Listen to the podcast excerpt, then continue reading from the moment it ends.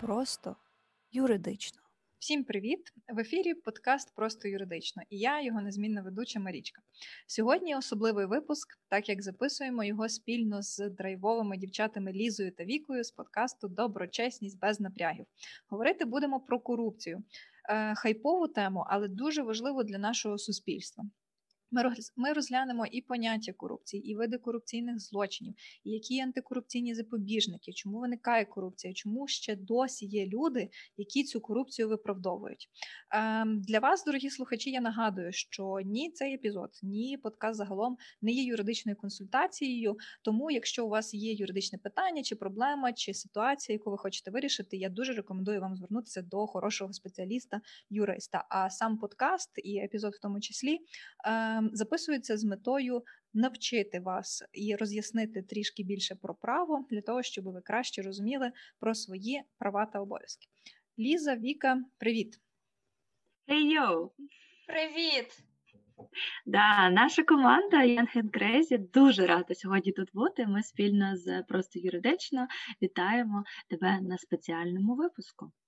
Наша ціль зробити доброчесність ненапряжною та зрозумілою. І сьогодні ми це робитимемо не одні, а в команді Марічки Ігнатової, авторки класного подкасту Просто юридично. А оскільки право та доброчесність це одвічні союзники, то ми не могли не записати спільний епізод. Дякую, Марічко. Так, у нас, в принципі, такий цікавий новий формат. Ми вирішили спробувати. У нас буде як начебто так три ролі. От Марічко буде, як вона сказала, вже юридична сторона, експертка.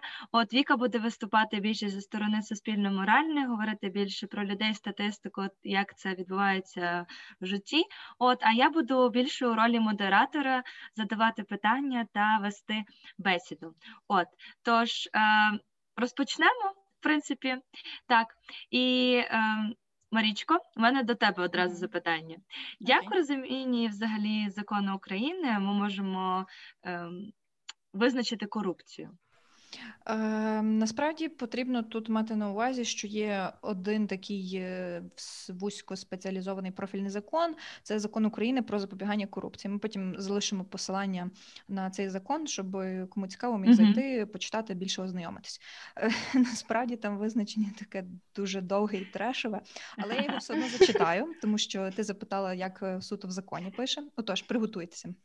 Корупція відповідно до закону України про запобігання корупції це використання особою, зазначеною у частині першій статті 3 цього закону. Потім розкажу, що це за особи, наданих їй службових повноважень чи пов'язаних з ними можливостей з метою одержання неправомірної вигоди або прийняття такої вигоди, чи прийняття обіцянки слеш пропозиції такої вигоди для себе чи інших осіб, або відповідна обіцянка пропозиція чи надання неправомірної вигоди особі, зазначеній у частині першій статті 3 третьої цього закону, або на її вимогу іншим фізичним чи юридичним особам з метою схилити цю особу до протиправного е, використання наданих їй службових повноважень чи пов'язаних з ними можливостей. Так, це таке визначення нам пропонує закон.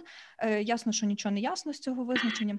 Тож я зараз Просто юридично постараюсь пояснити, що це таке е, корупція. Е, отож, Уявімо собі, що є певна особа з владними повноваженнями. Ну, наприклад, е, депутат Верховної Ради України. Він якраз підпадає в цей перелік списочок, який визначений по суб'єктах в частині першій статті третьої закону. Там якраз є суб'єктний склад, uh-huh. стосовно яких застосовується Е, закон України про запобігання корупції. Відповідно, в цього депутата є певні повноваження, можливості. Та він е, там е, голосує за закони, він веде певну таку діяльність зі своїми виборцями, приймає їх, роз'яснює, допомагає. І відповідно, ем, скажімо так, використовуючи ці повноваження службові, депутатські, які у нього є, е, він може ем, за якусь певну суму коштів або за якусь певну вигоду для себе, та ем, умовно кажучи, може схилити чи допомогти, наприклад, якомусь своєму виборцю отримати певний дозвіл, ну нехай там на видобування корисних копалин, та або, наприклад, на продаж бурштину або вивезення цього бурштину за кордон. Е, Відповідно, так. Така ситуація вона буде корупційною, це буде вважатися корупцією, тому що депутат не може такого робити. Е, Відповідно, ну, в силу того, в силу своїх повноважень йому це в принципі не надано, але за допомогою якихось там своїх зв'язків чи впливу він може постаратися це зробити. Тим більше, якщо йому е, пропонується якась е, винагорода за те, що він допоміг. Оце, скажімо так, один приклад, е, що таке є корупція.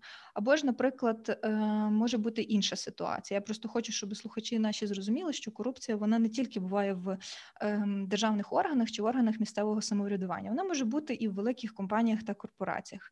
Ну, допустимо, відбувається. Наприклад, необхідно якійсь компанії отримати ем, знижку на ПДВ, податок на додану вартість. Та? І, ем, скажімо, ця ем, представник цієї компанії, якийсь менеджер, нехай він е, знаходить консультанта, це людина, яка надає послуги, консультації різного роду. І цей консультант йому каже: ти мені даєш там, умовно кажучи, ікс грошей, а я маю там знайомих в податкові, і вони допоможуть отримати твоїй компанії знижку на це ПДВ. От це також є яскравим прикладом корупції. Та? Тобто, ви розумієте, насправді корупція це дуже широке поняття, воно існує абсолютно за межами е, будь-яких державних інституцій та органів місцевого самоврядування. Воно, в принципі, може бути е, може проявлятися е, будь-де. Тому так, корупція це власне ситуація, коли хтось, маючи якісь можливості, повноваження, може поза процедурний законний спосіб е, тобі з чимось допомогти, посприяти, чи то за гроші, чи то за іншу винагороду, отримати те чи інше суспільне благо. Якось так. Клас, дякую, Марічко, дуже що ти пояснила це за мудре визначення, тому що дійсно воно прозвучало так, е, як цілі, як заплутати ще більше, ніж розповісти. От Мгм. да, і за приклад, я розумію цей приклад, так як сама ще навчаюся на міжнародній економіці. Ми багато говорили про мити, і, до речі, приклад е, стосовно знижки про ПДВ дуже такий актуальний зараз. Такий самий може бути, наприклад, навіть у зменшення мита. От ситуації. Але знаєш, хотілося б ще от почути від Віка, як ми загалом. Люди, взагалі, суспільство розуміє визначення корупції, бо очевидно мало хто читав е, закон України і розуміє його так, як там написано. Тому Віка, може, ти нам розкажеш, як загалом люди про це думають? Це точно, того що, як правило, більшість людей все ж таки не розглядає поняття корупції дуже широко, як про це розповіла тільки що Марічка. І того для більшості корупції це просто надання грошей якійсь людині за якусь послугу. І якби цьому є пояснення, бо зазвичай ми зустрічаємося з корупцією в місцях, де буваємо найбільше. Тобто такий собі everyday life, а саме в школах, університети, лікарні і так далі. По-розумному це і є та сама побутова корупція, про яку ми вже поговоримо далі. І, як правило, саме в таких місцях ми або не даємо гроші за щось, або в нас їх як тихенько просять, скажімо так. Е, Це може бути що завгодно, наприклад, довідка з лікарні, або ж успішно здана сесія і так далі. І тому у більшості і формується таке поняття корупції. Хоча це така собі нормальна звична корупція, бо типу нас куди більше хвилює корупція у владі. Це ж вона, це ж якби вона у всьому винна. Де ми навіть можемо навести трошки прикладу з статистичних е, даних, а саме з дослідження, яке було проведено у 2017 році фондом демократичні ініціативи імені Ілька Кучеріва. Можливо, зараз неправильно прочитала, я перепрошую. От е, і там говорилося, до речі, що серед е, тих осіб, які от в 2017 році давали хабарі, стикалися з ситуацією давання хабарів, е, 51% робили це саме в медичних установах, про те, що говорила щойно Віка. І далі 24% у вищих навчальних закладах, 15% у місцевих органах влади, 11% у школах. І 11 пов'язано з патрульною поліцією. Хоча дійсно нам зазвичай здається, що ми корупцію зустрічаємо там, де в якому середовищі більше переживаємо. То, от, наприклад, е, люди, які є водіями, от вони думають, що всі всі корупції зв'язані з дорогами. От, але дуже цікаво, е, ми вирішили опитати людей в інстаграмі. Це, звісно, не супер класна вибірка чи щось таке. Нам хотілося просто почути думку знайомих тут і зараз. От і я хотіла вам прочитати, які цікаві відповіді ми отримали. Тож, корупція це ганьба, традиція, СНГ стайл, сваритися на погані дороги і давати хабарі ДЕІ, Корупція це швидкий спосіб вирішити будь-які питання за гроші незаконним шляхом. Один, е, одна людина відповіла, що це дуже серйозний злочин, як вбивство. От, і навіть була відповідь з Білорусі моєї однієї знайомої дуже хорошої, що це коли до пацієнта нормально ставляться тільки в разі, якщо за- нього заплатили додаткові гроші. Але наш е, улюблений, е, наш улюблений е, приклад це корупція, це коли ти завжди маєш під коркою голови такий варіант, як кульок з коньячком та кавою. От. Але, звісно, і були ті відповіді, е, з якими пов'язане було, що, що сказала Марічка. Тобто люди писали дуже спрощено визначення закону України, а саме використання особової службових повноважень для отримання неправомірної вигоди. Ну, така собі корислива е, звернення, або от, щоб щось з, зробити, або щось отримати. От так от. Да. Але давайте поговоримо тепер більш предметно, що ми взагалі визначаємо корупційними злочинами. Річка, ти нам тут потрібна. Угу. Е, без проблем. Я взагалі поясню. Ви це почитаєте ще в законі, побачите різницю.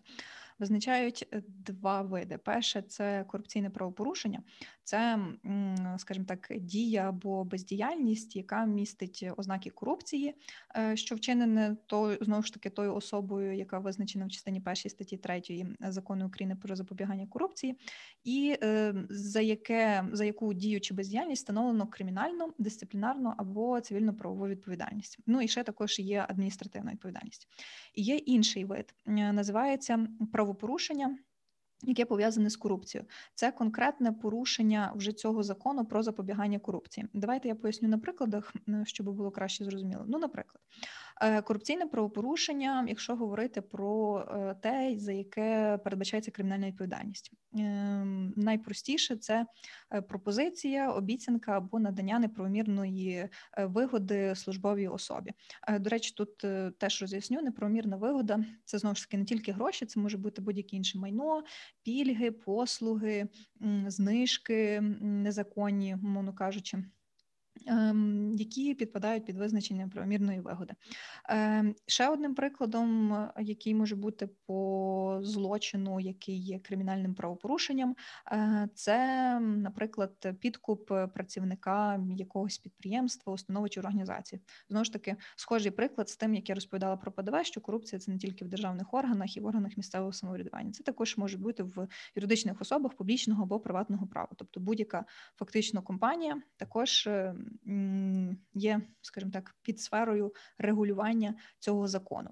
Ем, За корупцію буває і адміністративна відповідальність. Адміністративна відповідальність передбачена, встановлюється в Кодексі України про адміністративні правопорушення. Це такий дуже древній ще радянського зразка документ, який у нас досі діє. Ну е, і відповідно до цього кодексу, наприклад, е, порушення встановлених законом обмежень щодо одержання подарунків, це є адміністративне правопорушення. За це ніхто не посадить у в'язницю, але певний штраф е, знову ж таки на особу, яка, ем, скажімо так, порушила цю норму, е, можуть накласти. Або, наприклад, невжиття заходів щодо протидії корупції на якомусь підприємці, або, наприклад, порушено обмеження щодо сумісництва чи е, суміщення з іншими видами діяльності, або, наприклад, порушення ем, вимоги стосовно конфлікту інтересів. Е, Дуже простий приклад, та коли е, ну нехай той самий депутат або ж депутатка, був такий нещодавно кейс, е, наймає на роботу помічником свого чоловіка. Ну це ж явне порушення і це ж явний конфлікт інтересів. Серйозно? Так, це, по-моєму, я забула звідки це. Е, По-моєму, це зі слуги народу, але я не хочу зараз говорити точно, ну просто щоб не Ну помилитися. Але точно Мгм. такий кейс був. Е, Вона народний депутат України, і а її чоловік і помічник. І ну вона сказала, що вона не бачить Прикольно. в цьому нічого крамольного. Порушення закону немає. Ну бо треба в сім'ї обом працювати, правда? Як кажуть. Дарна рівність. Так, так. В даному випадку нічого поганого в гендерній рівності немає, але то, що ем, це було порушенням е, конфлікту інтересів, в тому числі і е, порушення обмеження роботи е, родичів, свояків, близьких осіб. е, Ну це насправді факт. По-моєму, НАЗК, це Національне агентство запобігання корупції, таке встановило, що дійсно було порушення адміністративне, і накладено було відповідне адміністративне стягнення. Ну і порушення, які пов'язані з корупцією, це другий вид, про який я говорила, згадувала. Ем, які це можуть бути випадки? Ну, знову ж таки, ем, обмеження. Ті самі обмеження спільної роботи близьких осіб, це є в тому числі порушення закону України про запобігання корупції, Е, порушення правил етичної поведінки, Ем, наприклад, е, недотримання вимог статті 53 закону України про запобігання е, корупції. Є ще інший, скажімо так, інший вид е, корупційних правопорушень це саме правопорушення, які пов'язані з корупцією. Тут просто не варто плутати та воно е, корупційне правопорушення і правопорушення пов'язане з корупцією, напевно, для більшості людей буде означати одне й те саме, але насправді це різні речі, тому що правопорушення, які пов'язані з корупцією, це саме правопорушення закону України про ем, запобігання корупції. Є конкретно статті виписані. Ну, наприклад, починаючи від статті 19 і там по статтю м, 67, та е, які це можуть бути випадки. Е, Наприклад, це порушення обмеження щодо сумісництва це та суміщення з іншими видами діяльності. Та ну, наприклад, е, депутат не може займатися підприємницькою діяльністю, тому що це прямо заборонено законом. І якщо, мовно кажучи, він стає депутатом, то він повинен там свій бізнес переписати на дружину. Ну, Просто багато хто так робить, але законом це не заборонено. Але сам він отримувати дохід від підприємницької діяльності не має права. Е, Це власне є.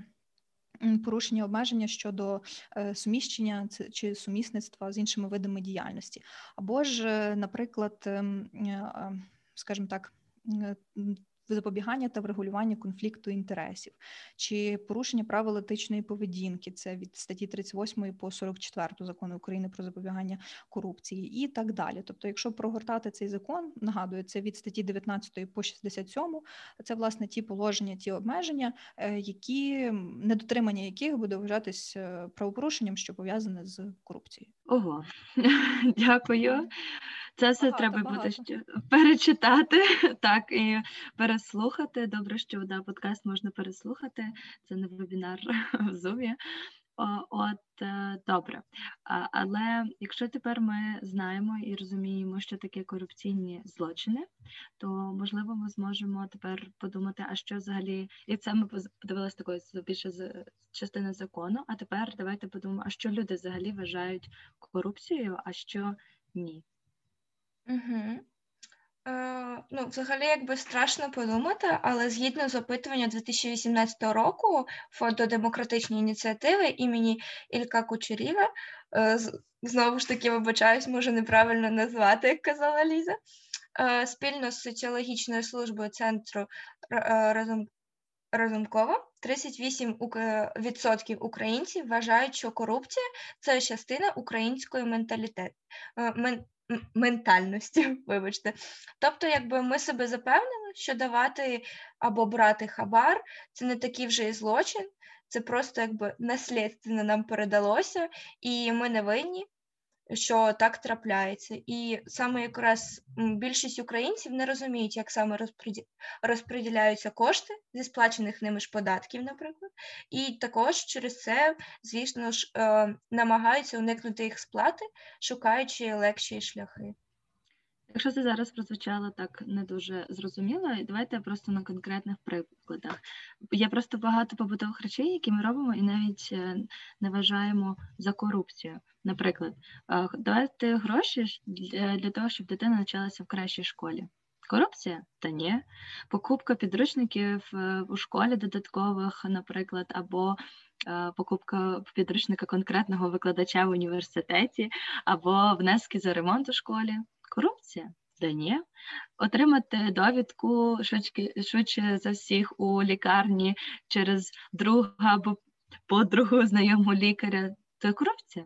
Та теж ні, начебто. От раніше взагалі страшна річ, коли треба було ще й платити за те, щоб вступити в університет. Це, здається, був такий корупційний клондайк. От і хоча, хоч зараз з'явилося чудесне ЗНО, то взагалі е, досі студенти, коли приходять е, у заклад вищої освіти, вон- їм не здаються проблеми, які вони можуть там мати, суперкритичними, бо все можна вирішити, наприклад, завдяки конверту. От, або як ми говорили раніше, завдяки кульочку з коньячком та кавою. От е, і до речі, через це якраз е, навіть свідомі студенти починають сумніватися у необхідності бути такими принциповими про те, що ми говорили у другому випуску подкасту про доброчесність. От ще один приклад, наприклад, з дорослого життя у бізнесі, як заохочення в конвертах чи подарунках, теж, начебто, не корупція. Да? Або я взагалі прочитала про такий приклад е, серед людей, що деякі люди платили для того, щоб взяли на роботу. Я взагалі не розумію, як це можливо, але це теж зазвичай е, не вважається корупцією. І тут потрібно якби розуміти, що, наприклад, оплата роботи лікаря чи репетитора, наприклад, якщо це є просто ви, ви отримали послугу, ви плачуєте, то це не є хабарництвом, не є корупцією. От, а якщо ми намагаємося спокусити людину за допомогою грошей на протиправні дії, для того, щоб вона вийшла за свої рамки професійної етики, для того, щоб вона порушила свої якісь там норми на роботі, це власне і є хабар, це власне і є корупція. Але те, що все, що я щойно назвала, загалом це е, якби не є нормальною ситуацією. Але при цьому всьому українці вважають корупцію однією з трьох найбільших проблем в нашій країні на рівні з війною та високою вартістю життя. Наприклад, знову ж повернемося до демократичної ініціативи, і директорка цього фонду е, Ірина. Одного разу навела статистику, що українці розглядають е, корупцію як абсолютне зло. І на базі соціологічних опитувань вона сказала, що є три великі проблеми, які викликають таке найбільше занепокоєння українців. І 97% сказали, що це війна на сході України, а 95% сказали, що це проблема високої вартості життя, і також 95% це корупція. Тобто, бачимо. Що поголовно все населення вважає, що корупція це надзвичайно серйозна проблема, з якою ми маємо боротися. Віка, але скажи, от просто, а які взагалі причини можуть змусити нас е, вчиняти недоброчесно чи корупційно? Угу. О, взагалі, ми в нашому четвертому випуску якраз говоримо про причини недоброчесних вчинків трошки, е, а саме недоброчесних вчинків, коли ви в групі знаходитесь. Ми там розказуємо про таке круте дослідження, яке показало, що люди говорять неправду в групах частіше, ніж. Ніж індивідуально, так що заходьте, послухайте. Але зараз про причини і цікаве цікаву інформацію ми вже отримали з дослідження, про яке сьогодні розказували, і це те, що третина з тих, хто протягом останнього е, року давав хабара, е, робили це тому, що на їхню думку без таких дій їхнє питання не вирішилося. І натомість близько 40% робили це з метою пришвидшити вирішення своїх проблем. Тобто без хабара проблема все одно вирішилась, але не так швидко, як хотілося б. І нам ще дуже сподобався вислів. Люди вважають, що, що хабар це певне мастило, яке змушує справи рухатись. І якщо не підмастити, то нічого рухатись не буде. Це знову ж таки сказала Ірина, директорка фонду демократичних ініціатив, за які ми вже сьогодні згадували. І ще така собі причина є: це дозволеність, тобто безнаказаність, наче як така поведінка, яка зазвичай вважається неприйнятою, і ніхто сильно не звертає на це уваги, не карається, скажімо так. Да, і цікаво, що головними причинами корупції самі люди вважають насамперед перше, 60% людей вважають, що це безкарність корупціонерів. От е, 44% вважають, що це корумпованість е, вищого керівництва, яке не хоче боротися з корупцією. От 42% вважається, що це відсутність контролю. От і от те, що ми говорили, 36% вважає, що це традиція. Собственно, так так можна, так прийнято. От і 24% вважають, що це низькі зарплати. І до речі, от якраз на цей останній фактор вар- варто було би думати найбільше, тому що і чому я зараз просто хочу вам розказати. Я читала, що Андрій Боровик, це виконавчий директор Transparency International в- в Україні у 2019 році. Він знає точно, чи, чи є він зараз все ще виконавчим директором. От, але він писав якось для української правди, що він вважає, що є дві причини корупції. От це саме перше, це відсутність е, правильної освіти, і друге це якраз низькі е, зарплати. І він описав, що очевидно, корупція не є питанням ментальності. От і щодо першого, щодо відсутності освіти, він говорив, що е, якби у школах розповідали про податки, про те, як це все розподіляється і куди йдуть ті самі гроші, е, коли ви платите податки з доходу. От якби люд, діти з самого якби дитинства розуміли цей кругообіг хабарів у природі, альтернативні шляхи вирішення своїх питань, і як взагалі боротися та викривати, наприклад, корупцію, якби вони бачили конкретні приклади, як е, когось, е, ну як, як соціальна така собі реклама, от е, то можливо вони би більше і самі захотілося боротися корупцією і не робити цього. А щодо другої причини, щодо низьких зарплат, то о, Загалом багато е, пишуть е, людей досліджень, що найбільше хабарництво поширене саме в тих галузях, де люди отримують ну, низькі зарплати, і там, де людсь... є великий людський фактор, а саме, наприклад, запит на якісь дозволи, це чиновники, наприклад, так, або е, потрібно при рішень людині потрібно приймати якісь рішення щодо там наступної діяльності іншої людини, так тобто на це рішення можна якось вплинути якимись додатковими ем, речами. От тож, е, очевидно, підсумуємо схильність до корупції не є ментальною рисою. Це як звичка, і дуже шкідлива звичка. І от пан Андрій радить не починати, тому що це як ем, шоколад е, затягує. От. Е, але Марічко, я хотіла би знову звернутися до тебе з, е, з, з твоїм юридичним поглядом, які взагалі чи є, чи є якісь заборони чи обмеження на законодавчому рівні, щоб особи не причиняли ці корупційні правопорушення, тому що ми бачимо, що да, 60% людей вважають, що причина корупції це якраз через те, що е, це те, що безнаказана діяльність корупціонерів, так тож чи є якісь е, такі заборони або обмеження? Е, Так, звичайно, такі обмеження є. Вони передбачені тим же законом України про запобігання корупції. Але тут з твого дозволу, Ліза, я би хотіла просто ще прокоментувати власне стосовно е, цих 60% стосовно безкарності. Я десь е, розумію, чому складається таке враження, е, тому що, скажімо так, е, немає таких кричущих яскравих прикладів, коли реально там топ посадовців чи службовців чи чиновників реально притягають до корупційної відповідальності, і вони несуть реально за це покарання. Е, При цьому для того, щоб, ну мовно кажучи, трішки задовільнити е, суспільство в тому плані, е, бувають реально випадки, коли є, мовно кажучи, політично мотивовані і замовлені е, ситуації, де тим же ж службовцям чи посадовцям. Ну, ну кажучи, підкидають якийсь конвертик з грішми, чи, умовно кажучи, надають якусь там знижку, е, наприклад, на відпустку чи на відпочинок. І за цим самим відбувається така слідча дія, як е, контроль, е, власне, за. Е, Скажімо так, наданням неправомірної вигоди, контроль за вчиненням злочину, е, коли, як то кажуть, на гарячому типу в лапках е, ем, затримують такого посадовця.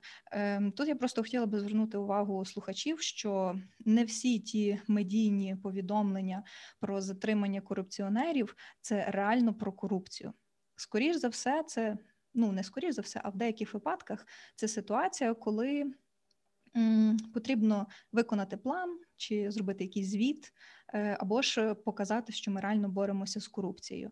Ем, Як ви можете, наприклад, відфільтрувати, е, чи це реально якесь корупційне правопорушення?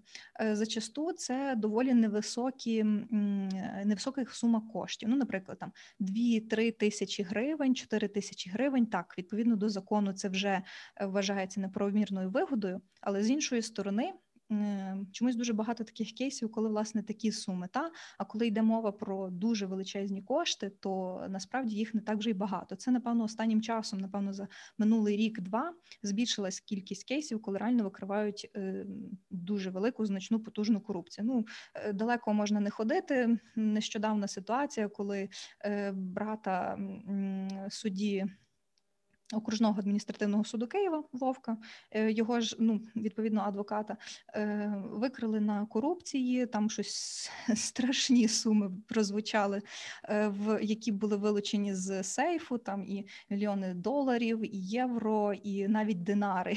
Така валюта також була знайдена. Та оце я думаю, реально яскравий приклад, коли дуже класно спрацювали правоохоронці, і громадськість, і всі всі всі зацікавлені, що викрили таку корупцію. Тому важливо теж дуже критично ставитися до всіх повідомлень, до всіх ситуацій, коли йде мова про якесь корупційне правопорушення. Е, в нашому випадку я завжди люблю казати, що риба гниє з голови, тому потрібно завжди починати таку масову боротьбу власне з великих е, гравців е, на політичному, суспільному, економічному ринку, і вже потрохи-потрохи опускатися до йти донизу і там також ідентифіковувати випадки корупції. Тому для того, щоб люди не вчиняли корупційні правопорушення, закон визначає декілька таких так званих запобіжників. Е, ну, перший запобіжник це обмеження щодо використання службових повноважень чи свого становища. Тобто на роботі ти займаєшся роботою, і ти свої можливості, вплив е, і можна так сказати, повноваження не використовуєш в приватних інтересах чи в інтересах там своїх близьких, рідних чи інших осіб, які можуть бути тому зацікавлені. Наступне це обмеження щодо одержання подарунків. Так, за законом не можна е, дарувати будь-які речі, грошові кошти, майно, е, знижки, якісь та е, сертифікати, наприклад, там піти скупитися в якомусь магазині, е, оскільки це порушення закону України про запобігання корупції. Але є декілька винятків. Перший це, наприклад, ем, коли ну, можна приймати подарунки, якщо це відповідає загальновизнаним уявленням про гостинність. Та? І е, такі подарунки вони теж мають певну межу, тобто Е, особа посадова вона може приймати подарунок від якоїсь іншої особи, яка не що не пов'язана з її діяльністю, якщо е, вартість такого подарунку не перевищує один прожитковий мінімум для працездатних осіб, який встановлений на день прийняття подарунка. Е, одразу щоб ви розуміли, що це за по грошах, то в 2021 році такий прожитковий мінімум для працездатних осіб становить 2270 гривень. Тобто в цих межах можна щось купити, подарувати там, не знаю, на знак гостинності і нічого більше, не для того, щоб там схилити особу, тобі надати якусь е, вигоду чи чи щось інше. Е, І так само протягом року е, посадова особа може приймати подарунок від однієї і тієї ж особи на суму, яка не перевищує двох прожиткових мінімумів, ну тобто 200, е, там 20, 2270 гривень помножити на 2, це у нас виходить що 4540 гривень. Ось це такий ліміт, який протягом року можна отримати. Не вважається також порушенням, якщо е, посадові особі подарунки дарують близькі люди. Ну тобто, наприклад, там на день народження. Дочка захотіла там подарувати мамі чи сестрі, яка є там посадовцем. Ем, ну, наприклад, що можна сказати, ем, відпочинок на вихідних в СПА. Та? І він там ну, може коштувати там 5 тисяч, 6 тисяч, і це не буде вважатися е, порушенням, тому що стосовно таких подарунків, і якщо ці подарунки від близьких людей, е, обмеження вартості, е, власне, не, скажімо так, обмежується. Однак, з іншої сторони, бувають випадки, ми про них теж чуємо, коли також топ-посадовці, е, чи там, наприклад, е, їхні дружини чи близькі люди дарують їм там квартири, машини, і вони це все роз впізнають як е, подарунки. Ну що ж, є такий запобіжник, є такі обмеження, нічого з тим не зробиш. Але про це теж треба знати, розуміти, яка сума дозволена, яка не дозволена. Якщо це близька особа, значить можна дарувати і дорожчі подарунки. Наступне це. Е, запобігання одержанню непромірної вигоди подарунка та поводження з ними. Ну, наприклад, Якщо вам пропонують знову ж таки якийсь подарунок та або якесь майно, ви розумієте, що воно явно перевищує ту вартість. Ну для того, щоб не наражати себе на небезпеку і на якісь там штраф і відповідальність, е, ви маєте відмовитись від цієї пропозиції логічно за можливості ідентифікувати особу, яка зробила цю пропозицію, тобто там прізвище ім'я по батькові, е, і залучити е, свідків, якщо це можливо, ну, наприклад, співробітників, та там вийти з кабінету, покликати, зайдіть, будь ласка, ось тут є така ситуація, є така людина, прийшла до мене, хоче мені подарувати. Я не хочу це приймати. Е, Якщо щось ви в курсі, і якщо, наприклад, буде якесь там засідання чи розгляд цієї справи, будь ласка, прошу підтвердити, що дійсно була така ситуація, але я відмовився. І також. е, Ще один крок, що потрібно зробити, це письмово повідомити про таку пропозицію свого безпосереднього керівника, якщо такий є, або ж керівника відповідного органу, чи, наприклад, спеціально уповноваженого суб'єкта у сфері протидії корупції. Наступне обмеження стосується сумісництва та суміщення з іншими видами діяльності. Я вже про це частково згадувала, але знову ж таки повторюсь, що посадовим особам, які є суб'єктами декларування, які є суб'єктами по закону України е, про запобігання корупції, їм забороняється займатися іншою оплачуваною роботою, окрім як викладацької, наукової, творчої діяльності, медичної практики, інструкторської та суддівської практики зі спорту. І забороняється займатися підприємницькою діяльністю. Та тобто, якщо ви, наприклад, е, знову ж таки той самий депутат у Верховній Раді, то ви можете викладати в Могилянці без проблем. Нічого тут такого немає, і це не є порушення закону. Е, інше обмеження стосується е, обмеження після припинення діяльності, пов'язаної з виконанням функцій держави місцевого самоврядування. Е, Допустимо, припиняється ваша служба як така, та ви більше не посадова особа, але це не означає, що ви після цього одразу можете йти робити все, що вам заманеться.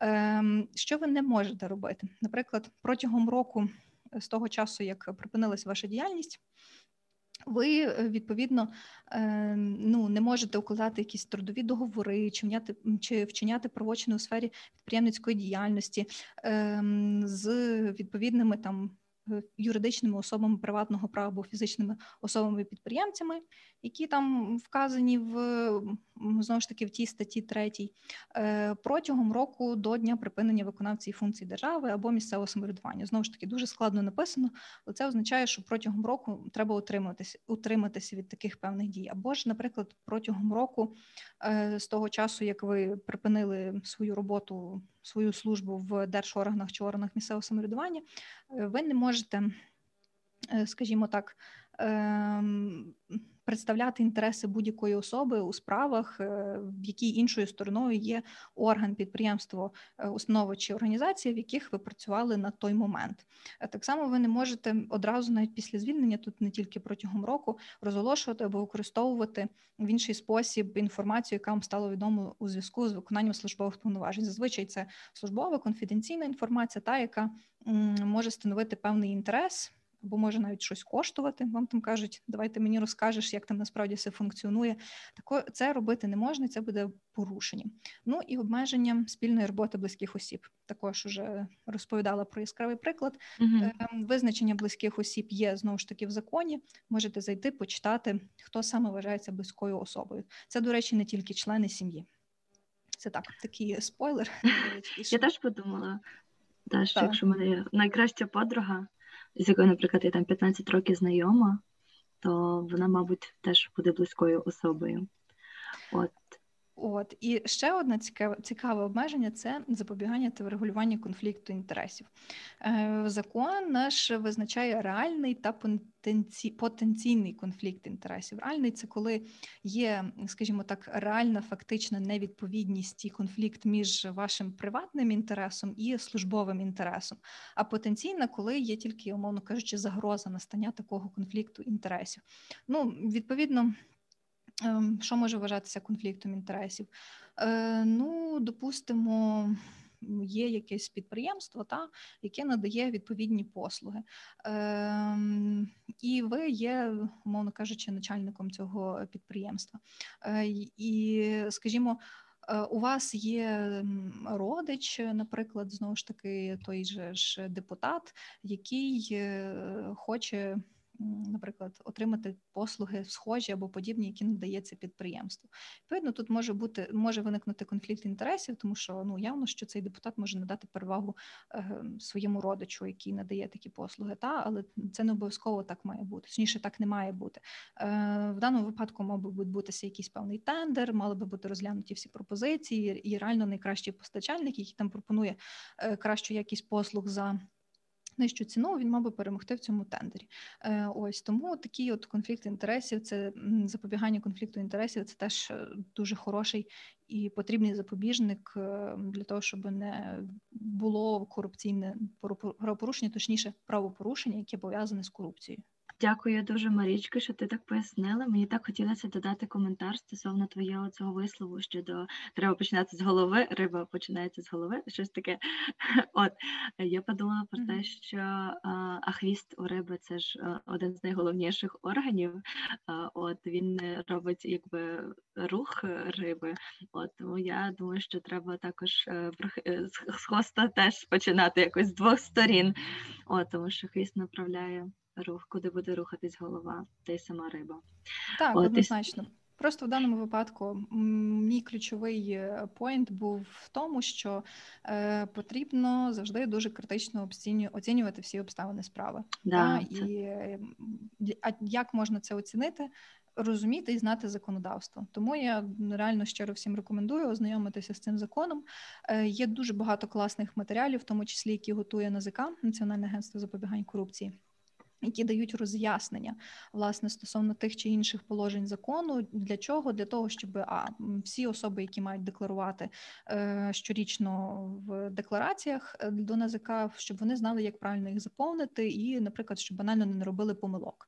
Ну тому, що просто не знаючи, тому що незнання законодавства не звільняє відповідальності, і тому для цього державні органи, в тому числі НАЗК, створили всі можливості для того, щоб заповнити декларації правильно.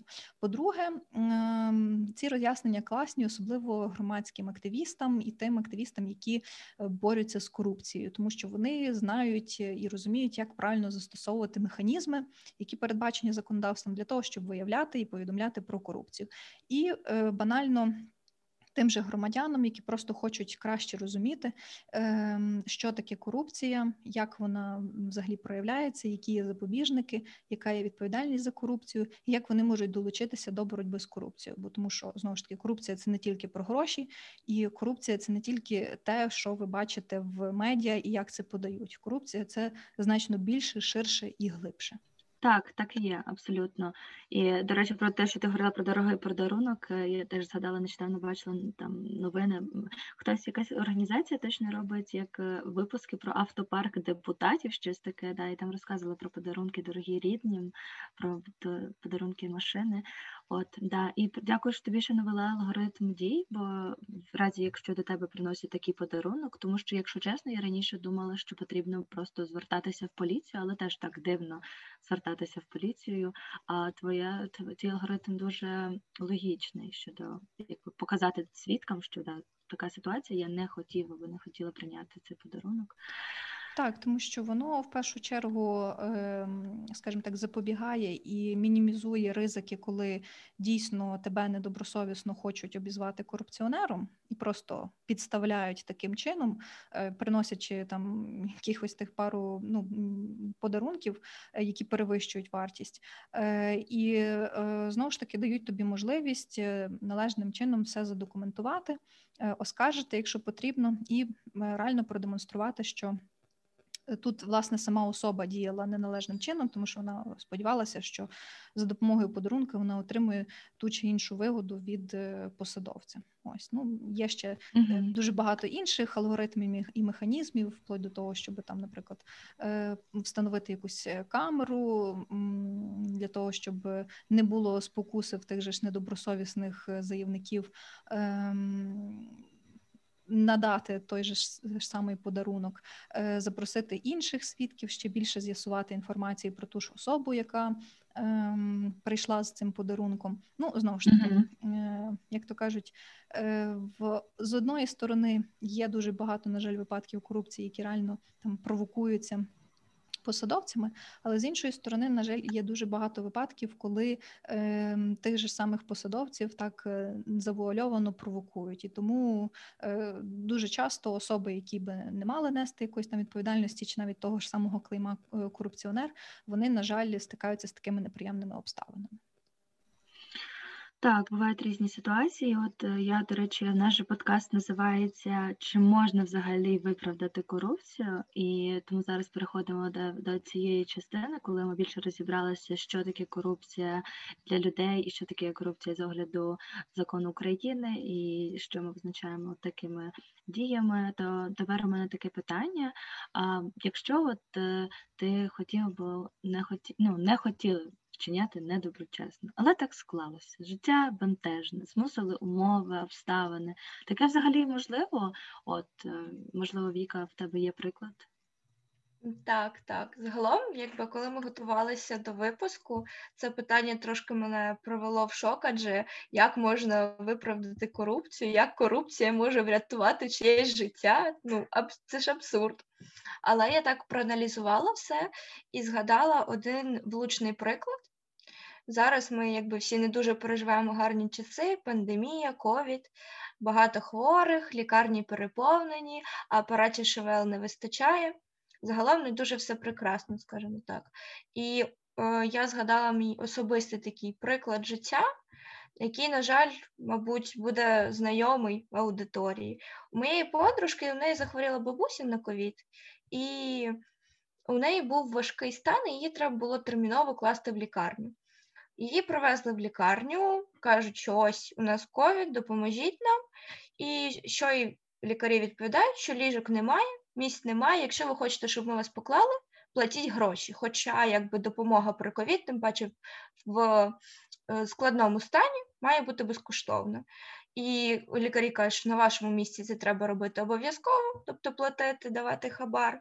Того що якщо зараз не надати допомогу цій людині, людина може вмерти. Звичайно, родичі моєї подружки заплатили, адже на вагах було життя людини. І зараз з бабусею все добре, її вилікували, вона почуває себе добре. Але якщо ми подивимось з іншої сторони, якщо б вони відмовились, не дали гроші, то наслідки б могли б бути зовсім інші. Так, і на жаль, цей приклад він взагалі не єдиний. Є інші приклади, про які, можливо, ми просто зараз не будемо говорити, але можливо хтось з вас згадав такий. Е, і е, так, коли ти стоїш перед вибором між життям рідної людини і правдою, справедливістю, то і коли мало часу вирішити цю проблему, дійсно немає часу боротися та викривати корупцію, то якби приймається таке саме рішення. Дякую, Віка, що навела такий особистий приклад. А, І от, якщо ми вже заговорили про викривання корупції, можливо, Марічко, в тебе є інформація з того, хто взагалі має право викривати корупцію, як це взагалі виглядає. От е, це ну, в принципі, я так розумію, що викривати корупцію може в принципі будь-яка особа, чи, чи ні. Е, Так, і стосовно самої особи, так, але тут є декілька моментів, на які потрібно звернути увагу. Ну, по-перше, викривач е, це така особа, яка за наявності достатніх підстав вважати, або в неї є точно перевірена інформація, що було вчинено, чи готується вчинення якогось корупційного правопорушення. Вона повідомляє через відповідні канали повідомлень, е, відомості, всі, які відомі, ем, або, наприклад, безпосередньому керівнику, це так званий внутрішній канал повідомлення, або ж ем, правоохоронцям. Ем, зовнішній, або одразу може написати в ЗМІ. Ем, яким чином викривачу може стати відома така інформація?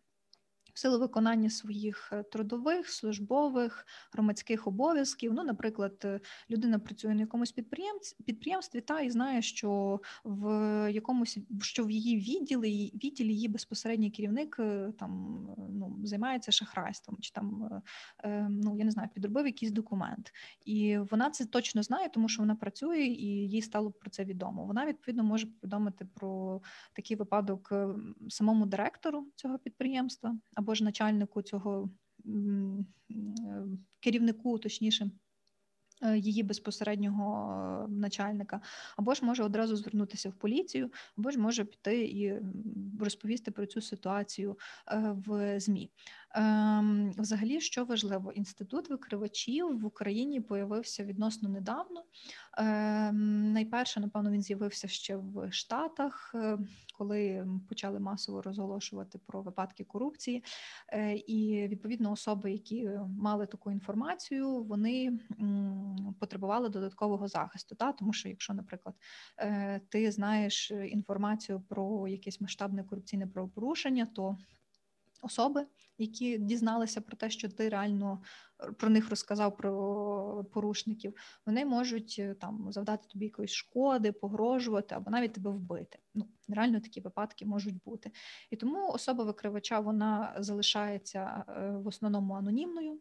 Е, Про цю особу знають хіба там, наприклад, правоохоронці, Е, і то така особа має право на захист від держави. Зокрема, якщо потрібно, це е, зміна імені прізвища, переселення в іншу місцевість, е, навіть може претендувати на зміну зовнішності через якусь там пластичну операцію. Так, ну це звучить детектив. як якихось Американський американських Да, да, да. От тільки хотіла сказати. типу програма захисту свідків, але це реально можливо. Ну тобто, якщо дійсно буде така велика загроза, що вплоть до того, що там погрожують, що тебе вб'ють і твою сім'ю, то є така можливість. До речі, не тільки викривачі, але ще їхні близькі особи вони е, перебувають під захистом держави. Тому тому що це вже такий, напевно, більше психологічний аспект, що коли починають давити, що заведуть шкоди твоїм близьким і рідним, то все одно це на тебе дуже сильно впливає. І для того, щоб цього не сталося, то твої близькі, ну близькі особи викривача. Е, Вони мають право на е, захист, Е, тому на законодавчому рівні визнали такий інститут. Вони мають дуже багато гарантій, мають право на анонімність. І якщо я не помиляюся, то вони також мають право на певну винагороду. Принаймні, ну ця норма взагалі прийшла до нас також зі штатів, тому що в Штатах є такий закон. Який називається Foreign Corrupt Practices Act. Це закон про боротьбу е, з корупцією за кордоном. Ще там в 1971 році Здається, тоді був Ніксон президент. е, Там був оцей скандал з записами його розмов. Е, І тоді американський уряд ви, ем, ну, вияснив, виявив, що дуже багато американських громадян е, дає хабарі за кордоном. І от вони вирішили, що вони хочуть боротися з корупцією не тільки в Штатах, але й за кордоном, і прийняли цей акт. І там також був е, заснований інститут викривача, і там говорилося так, от що якщо скажімо, особа, викривач, яка повідомляє про корупцію, ем, при цьому співпрацює, допомагає правоохоронним органам реально знайти цих винних, притягнути їх до відповідальності. І ем, відповідно, коли сплачується весь цей штраф, відповідальність ем, правопорушниками, е, то така особа має право там на 10% винагороди від суми, яка була виявлена і стягнена з правопорушників. Ну, Foreign Corrupt Practices Act в основному ну дуже часто застосовується дуже великих корпорацій. Знову ж таки, приклад з ПДВ, коли вони хочуть отримати якісь там пільги від держав е, чи ще якісь вигоди. Ну і відповідно там дуже великі гроші залучені. Тому, якщо так порахувати, то можна зробити собі кар'єру викривачем, ходити викривати. Забезпечити собі, як то кажуть, е, е, безтурботну старість, поїхати десь на якусь домінікану і проводити там собі час. Ну, це звичайно все жарти жартами. Не подумайте, що Та ні, це. Е, пригодницьке життя. та викривач це насправді дуже потрібна особа, і, скажімо так, діяльність викривача є дуже часто небезпечною для самого викривача. Вона завжди пов'язана з стресом, зі страхом, з переживаннями, постійними переслідуваннями. Е, Тим більше, що ну це, якщо говорити вже на юридичній площині, я просто досліджувала цю тему, то на жаль, е, викривач в нашому суспільстві сприймається як шістка. Типу, як доносчик, людина, яка е, знає і пішла зразу там настукала. І тому тут потрібно працювати ж так само з менталітетом, розуміти, що е, ну, скажімо так, е, людина ж ну не те, це не донос в такому розумінні, це повідомлення про правопорушення, та що щось відбувається неправильно. Людина це розуміє, але вона не може якось вплинути на це внутрішньо, та і вона звертається до керівництва чи до правоохоронних органів для того, щоб це порушення зупинити і усунути. Тому важливо розуміти, викривач це не шістка і не доносчик, це особа, яка повідомляє про реальні випадки корупції, які мають місце на підприємстві чи в інших якихось галузях. Так, тут є дуже тонка, до речі, така межа е, між тим, коли ти якби тебе вважають доносчиком чи героєм. От і- і я, я теж хотіла Марічка, в тебе уточнити один момент. А чи можна, от, наприклад, мене вважати викривачем корупції, якщо як така побутова ситуація, я там прийшла отримувати довідку у лікаря, і я е, наблюдаю ситуацію, що там ну, мене вимагають гроші. От я повідомляю це, наприклад, їхньому керівництву, чи є я викрадач викривачем корупції. Е, ну, тут насправді я би не говорила про викривання. Я би сказала, що ти більше заявник, та? тому що м, е, викривач це ем, особа, яка, е, скажімо, знає одна з небагатьох про ці випадки. Та? Тобто, ем, умовно кажучи, вона працює в якомусь вузькому колі чи е, в якійсь такій обстановці, Угу. де, наприклад, всім все окей, а цій особі не окей. І от вона таким чином вирішує цю ситуацію змінити. Якщо ти просто знаєш про якісь випадки корупції, та е, то ти не обов'язково ти не завжди є викривач. Е, Ти просто ну. Опинилась в такій ситуації, і ти виступаєш більше як заявник, е, чи то стосовно злочину, чи то стосовно адміністративного правопорушення. Тому що е, ну тут власне є нюанс, е, бо викривач це особи, які стали відомі певні обставини е, у зв'язку з її трудовою, професійною, господарською, громадською науковою діяльністю. Проходженням нею служби чи навчання або її участю передбачених законодавством е, процедури.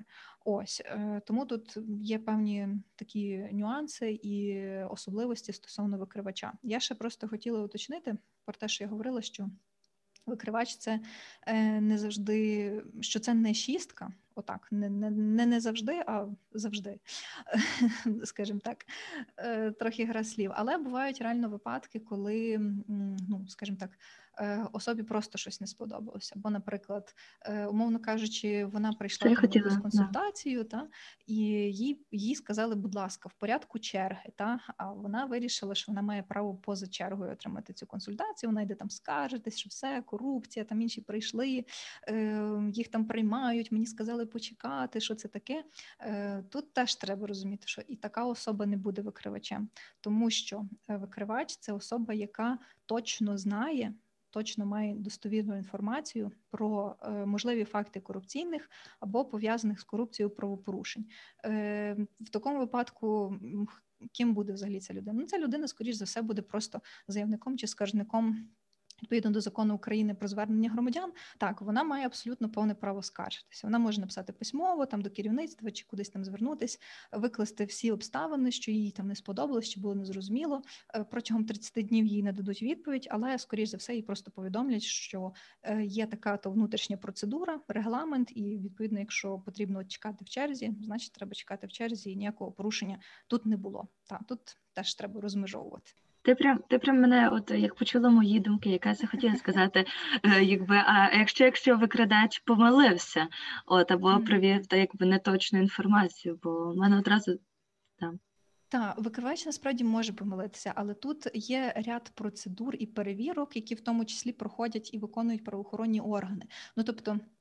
Коли приходить якась інформація, та залітає, її обов'язково треба перевірити. Наприклад, на тому ж самому підприємстві є повідомлення про можливий факт корупції. Значить, керівник має організувати спочатку службове розслідування. Він має все перевірити, зібрати докази, має залучити уповноваженого з протидії корупції. Він має опитати всіх людей. І якщо ця інформація підтвердиться, то можна це вже далі передавати в правоохоронні органи. Таке саме в правоохоронних органах. Вони мають абсолютно все перевірити до того моменту, поки там передавати якийсь обвинувальний акт до суду чи притягати до відповідальності. Тобто, ну зрозуміло, що е, ти не можеш просто так піти, сказати, що є випадок корупції, і все, і одразу запускається процес притягнення до відповідальності. Ні, абсолютно, це дуже серйозні обвинувачення в корупції, і для того, щоб вони дійсно рухались далі, потрібно провести ряд перевірок, впевнитися там на 100 на 200 відсотків, що це реально порушення, і вже після того рухати цю справу далі. Клас, дякую тобі дуже. Взагалі це дуже цікаве питання. Я розумію, що бути викрадачем, викривачем взагалі непросто. От і да, було якщо загалом вам буде цікаво ще побільше про це почути, от е, вам це по аудиторії, от то ви там нам напишіть, наприклад, у телеграм-канал е, просто юридично або на наш інстаграм е, без напрягів. Може, ще про це більше поговоримо. От, але знаєте, от добре, цікаво, дуже цікаво, чи от якби були такі взагалі ситуації, коли ми виправдовували свою корупцію, і якщо ми розуміємо, що люди після того, як ми обговорили, що люди виправдовують корупцію загалом, от е, як не знаю, менталітет, традиція, але які ще були можливі причини виправдання корупції? Як і як люди це взагалі робили? Ось що ще цікаво. Угу. Я взагалі, дівчата, сижу вас, просто слухаю, як уважний учень то на уроці, і намагаюся запам'ятати, але подкаст точно треба буде переслухати ще раз, разів два, так точно. Е, Якщо ми говоримо про причини виправдання корупції, ми, звичайно, як засновники подкасту про доброчесність проти корупції, вважаємо, що виправдати її не можна. Але якщо ми, ми розглядаємо сьогодні ту саму моральну суспільну моральну сторону, і хочеться дізнатися про ці самі причини, і як, як люди це роблять, і, і проаналізувавши все, що ми маємо, можна назвати одну з найголовніших причин, одне з найголовніших виправдовувань. Це те, що всі так роблять. Всі платять гроші, всі дають хомарі, всі домовляються через якихось знайомих. Якби люди думають, що е, я що гірше, всі так роблять, і я так буду робити. Так що, якби люди, це звичне, поня... звичне поняття в нашому житті, і всі, всі так роблять, я так також буду робити. Також ще одне виправдовування це звичайно ж економія часу. Наприклад, пройти медогляд за гроші, дістати довідку через знайомих, купити ту саму курсову роботу, студенти зрозуміють. І якби зараз у нас всі дуже зайняті в сучасному світі і не готові витрачати свій час. І, звичайно, ще однією причиною є те, що на думку більшості з корупцією все вирішується простіше. Заплатив, домовився і одразу отримав бажане. І це, до речі, е, цікавий факт. Нещодавно е, дізналася, що наш мозок, коли ми приймаємо якесь рішення, після того він буде е, підбудовувати в нашій голові аргументи всі на користь цього рішення. Тобто, якщо ми прийняли рішення е, дати хабар, купити курсову, то після того наш мозок буде говорити: так, це було прекрасне рішення. Ти зекономиш час для чогось більшого, для чогось кращого. Це прекрасно, це супер. От і але це дуже сильно лякає, тому що ну якби, наприклад, е, ми ще дізналися, що на сьогоднішній день тільки 24% громадян вони вважають і бачать е, свою роль у боротьбі з корупцією. Те, про що ми говорили, бути викрадачами, е, викрива... викрадачами, викривачами корупції. Викрадачами корупційних правопорушень, щоб їх більше не ставалося. Так.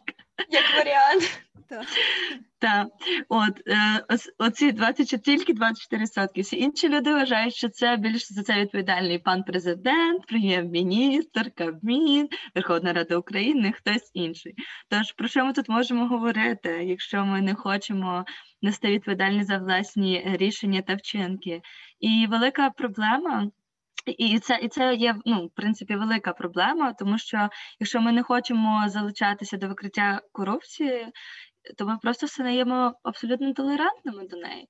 І от факт в тому, що майже третина українців готова виправдовувати корупцію, коли це стосується її інтересів. І загалом у нас в Україні ставлення до хабарів у населення дуже неоднозначне.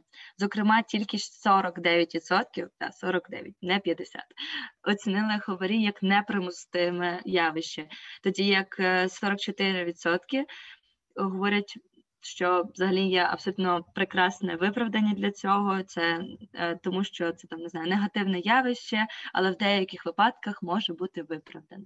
От а інші говорять, що це саме швидкий і ефективний спосіб їхніх вирішення їхніх проблем, про що говорила щойно Віка. Тож тут підсумуємо, що майже половина, е, майже половина громадян України схильні виправдовувати хабарі, і це дійсно вражає. От, так, да, але якби ми там не виправдовували їх, е, все одно це нас не звільняє від покарання е, від них, як я розумію. Так, Марічко? Е, Саме так, е, особливо коли всі складові е, правопорушення вони доведені, встановлені і немає підстав для закриття справи чи звільнення від відбування покарань. Взагалі, я такий зроблю трошки екскурс в теорію е, кримінального права. Е, Злочин, як такий, він складається з чотирьох елементів. Для того, щоб злочин був злочином, визнавався злочином, він має містити в собі всі чотири ознаки. Е, Це об'єкт, об'єктивна сторона, суб'єкт, суб'єктивна сторона. Об'єкт це якесь суспільне благо, стосовно якого вчиняється правопорушення. Е, Об'єктивна сторона це дія або бездіяльність. Ми або щось робимо, або утримуємося від якоїсь дії. Так, утриматись від якоїсь дії це також буває злочин. Отак.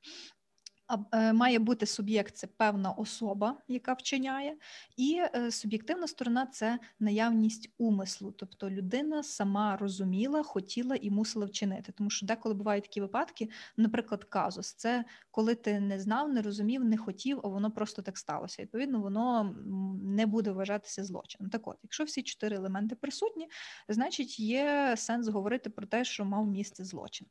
Е, Що стосується власне корупційних правопорушень, пригадуєте, я вже говорила, що є корупційні правопорушення і є порушення пов'язані з корупцією. За корупційні правопорушення може наставати кримінальна, адміністративна, дисциплінарна і цивільна цивільно-правова відповідальність. Ну най, найгірше це звичайно кримінальна відповідальність, тому що за корупційні правопорушення передбачається в тому числі позбавлення волі. Там на різний строк це може бути від трьох е, років, сім років. 5 років так само це е, може бути конфіскація всього майна, тобто все, що у вас перебуває у власності, забере держава, якщо ем, буде встановлено, що ви дійсно вчинили кору- корупційне правопорушення, в тому числі ще заплатите штраф пару тисяч, і е, ну, відповідно взагалі не класно вчиняти корупційні правопорушення. Ем, особисто на мою думку, е, що стосується корупційних правопорушень, я би все ж таки більше напевно робила наголос саме на штрафах і на конфіскації, тому що корупція це завжди пов'язано з якоюсь вигодою, з чимось матеріальним. Там просто коли особа відбуває покарання в місцях позабавлення волі, е, то ну таке покарання дуже часто не буває ефективним, особливо якщо врахувати в яких умовах відбувають покарання в Україні. То е, це взагалі жесть. Тому, напевно, краще все ж таки, щоб людина реально відчула, що таке позбутися всього свого майна, і більше такої таких корупційних правопорушень не вчиняла. Ем, Що я хотіла ще тут наголосити? Ви з Ліза з Вікою говорили, що ем, кору, що е, корупцію в основному виправдовують е, через те, що всі так роблять, і я так буду робити. Та? Е, Але дуже часто я чую, що от в Україні така дуже велика проблема корупція, а за кордоном такого нема. Це абсолютно неправда. За кордоном корупція є. Вона реально є Так. всюди. Просто десь вона більша, десь вона менша.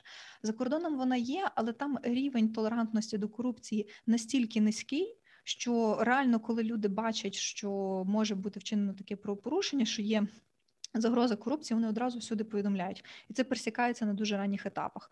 У нас, на жаль, е, доволі високий ще рівень толерування корупції, і це знову ж таки пов'язано з дуже багатьма чинниками, в тому числі це сприйняття людей самої корупції, тому що вони вважають, що.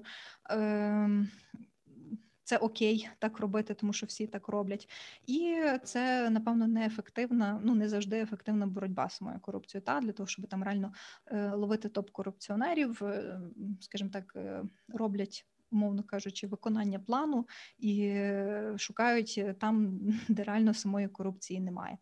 Ось стосовно ще відповідальності, тут важливо розуміти, що, ем, скажімо так, з того часу, коли, наприклад, е, відкривають якесь кримінальне провадження, і до того моменту, поки е, реально є якийсь судовий вирок, може пройти дуже багато. Ну тут е, випадки, чому так стається, е, можуть залежати як від е, самої особи, яка притягається до відповідальності, так і від е, правоохоронців, так і від суду. Але тим не менше може пройти реально довгий період часу, поки будуть збиратися всі докази, проводити слідчі дії, коли це передасться до суду. І якщо, мовно кажучи, в тому ж обвинувальному акті не буде достатньо доказів, що особа винувата, суд не притягне таку особу до відповідальності. Чому? Тому що по дефолту, взагалі такий конституційний принцип є, е, особа вважається невинуватою, поки її вину не буде встановлено судом. Тобто, навіть коли вручили якусь підозру, прокуратура вручила, поки навіть триває суд, така особа визнається невинуватою. І якщо прокуратура і слідство не доведуть, що особа винувата, значить суд е, не притягає таку особу до відповідальності і має абсолютно на всі це права. Так що тут е, важливо ще й якість е, такого обвинувачення. Ось е, тому важливо пам'ятати, що відповідальність є висока, е, відповідальність є і майнова, і позбавлення волі. Е, не завжди таку особу, яку обвинувачують корупції, притягують до відповідальності, тому що не завжди є реально склад злочину. Тут важливо зібрати всі докази для того, щоб дійсно ця, цей факт, ем, точніше, ця гіпотеза підтвердилася. Ось так. Тому якось так. Так, і взагалі я не знаю, в мене стільки зараз думок в голові, і е, стільки всього хочеться ще обговорити і подумати. І дуже класна ідея твоя теза про те, що да, корупція за кордоном вона є. Мені аж захотілося окремий подкаст розказати, розвіяти цей міф про те, що корупції за кордоном немає. От е, і я думаю, давайте завершувати, бо ми взагалі сьогодні ж заговорили аж більше ніж одна година. Я думаю, це для нас рекорд. Для нас Можна особисто. насправді ще довше говорити. Повірте, це одвічна тема, де Да. напевно немає, ну неможливо прийти до якогось спільного знаменника. Ось тому, до речі, буде дуже цікаво послухати, почитати ем, фідбеки від слухачів. е, Власне, як взагалі вам цей випуск, що ви думаєте про корупцію, і чи погоджуєтеся ви з тезами, е, власне, що стосується е, в тому числі виправдання корупції? Ну бо тому, що всі так роблять. Так, так, так. Ви можете нам залишати, наприклад, навіть свої особисті історії. Ми можемо анонімно їх потім просто обговорити. От е, ваші приклади, коли вам сталася е, така випала ситуація, що вам потрібно було вчинити е, корупційно, і, наприклад, зараз ви, би за себе не виправдовували. Або, наприклад, якщо ви досі себе виправдовуєте, теж буде цікаво почитати. От давайте я щиро дякую, Марічко, за твій дуже класний юридичний погляд. От е, це я це дуже дуже класно, і я б хотіла ще тоді підбити підсумки. От е, можливо, хтось хотів би сказати, що, що зрозумів, що подумав, на що надихнула наша сьогоднішня розмова. Е, Я хочу подякувати за класну розмову, за круті питання е, і в першу чергу за тему, тому що дійсно е, тема дуже хайпова з одного її сторони. З іншої сторони, стосовно цієї теми є дуже багато міфів, стереотипів і власне того нерозуміння. Тому зі своєї сторони, які би я хотіла дати ну рекомендації, особливо для слухачів. Ем, Знайте ваші права та обов'язки, тому що це важливо, особливо коли ви, е, скажімо, отримуєте якусь послугу чи ще щось. Маєте розуміти, чи ви маєте, наприклад, право на безоплатну послугу, чи ви все ж таки маєте сплатити якесь там мито. Це все важливо знати, Е, тому що, скажімо, не завжди те, що вам там не подобається, або ви здаєте, е, або вам здається, що мало б бути по-іншому, це не завжди означає корупція. Так само рівномірно ем, не завжди е, те, що люди звикли робити, і вам казати зробити, це не завжди означає, що так має бути, тому що деколи це корупція. І як то кажуть, е, що ем, чиста совість це найкраща подушка. Я вам її щиро бажаю, тому я вам бажаю не Так. корупцію, не думати про те, що всі так роблять, і я так буду робити. Повірте, коли ви робите все правильно і все відповідно до законодавства, е, це дуже круті, приємні відчуття, і тим самим ви подаєте приклад для інших, як можна адекватно жити в правовій е, державі з розвиненим громадянським суспільством. Ну точніше, як потрібно розвивати це громадянське суспільство. Ось тому дякую всім за увагу, дякую за запрошення. Ем, та ще потім скажу трішки про свій подкаст. Да, я думаю, що дівчатам е, свої думки сказати. да, Віка, давай ти.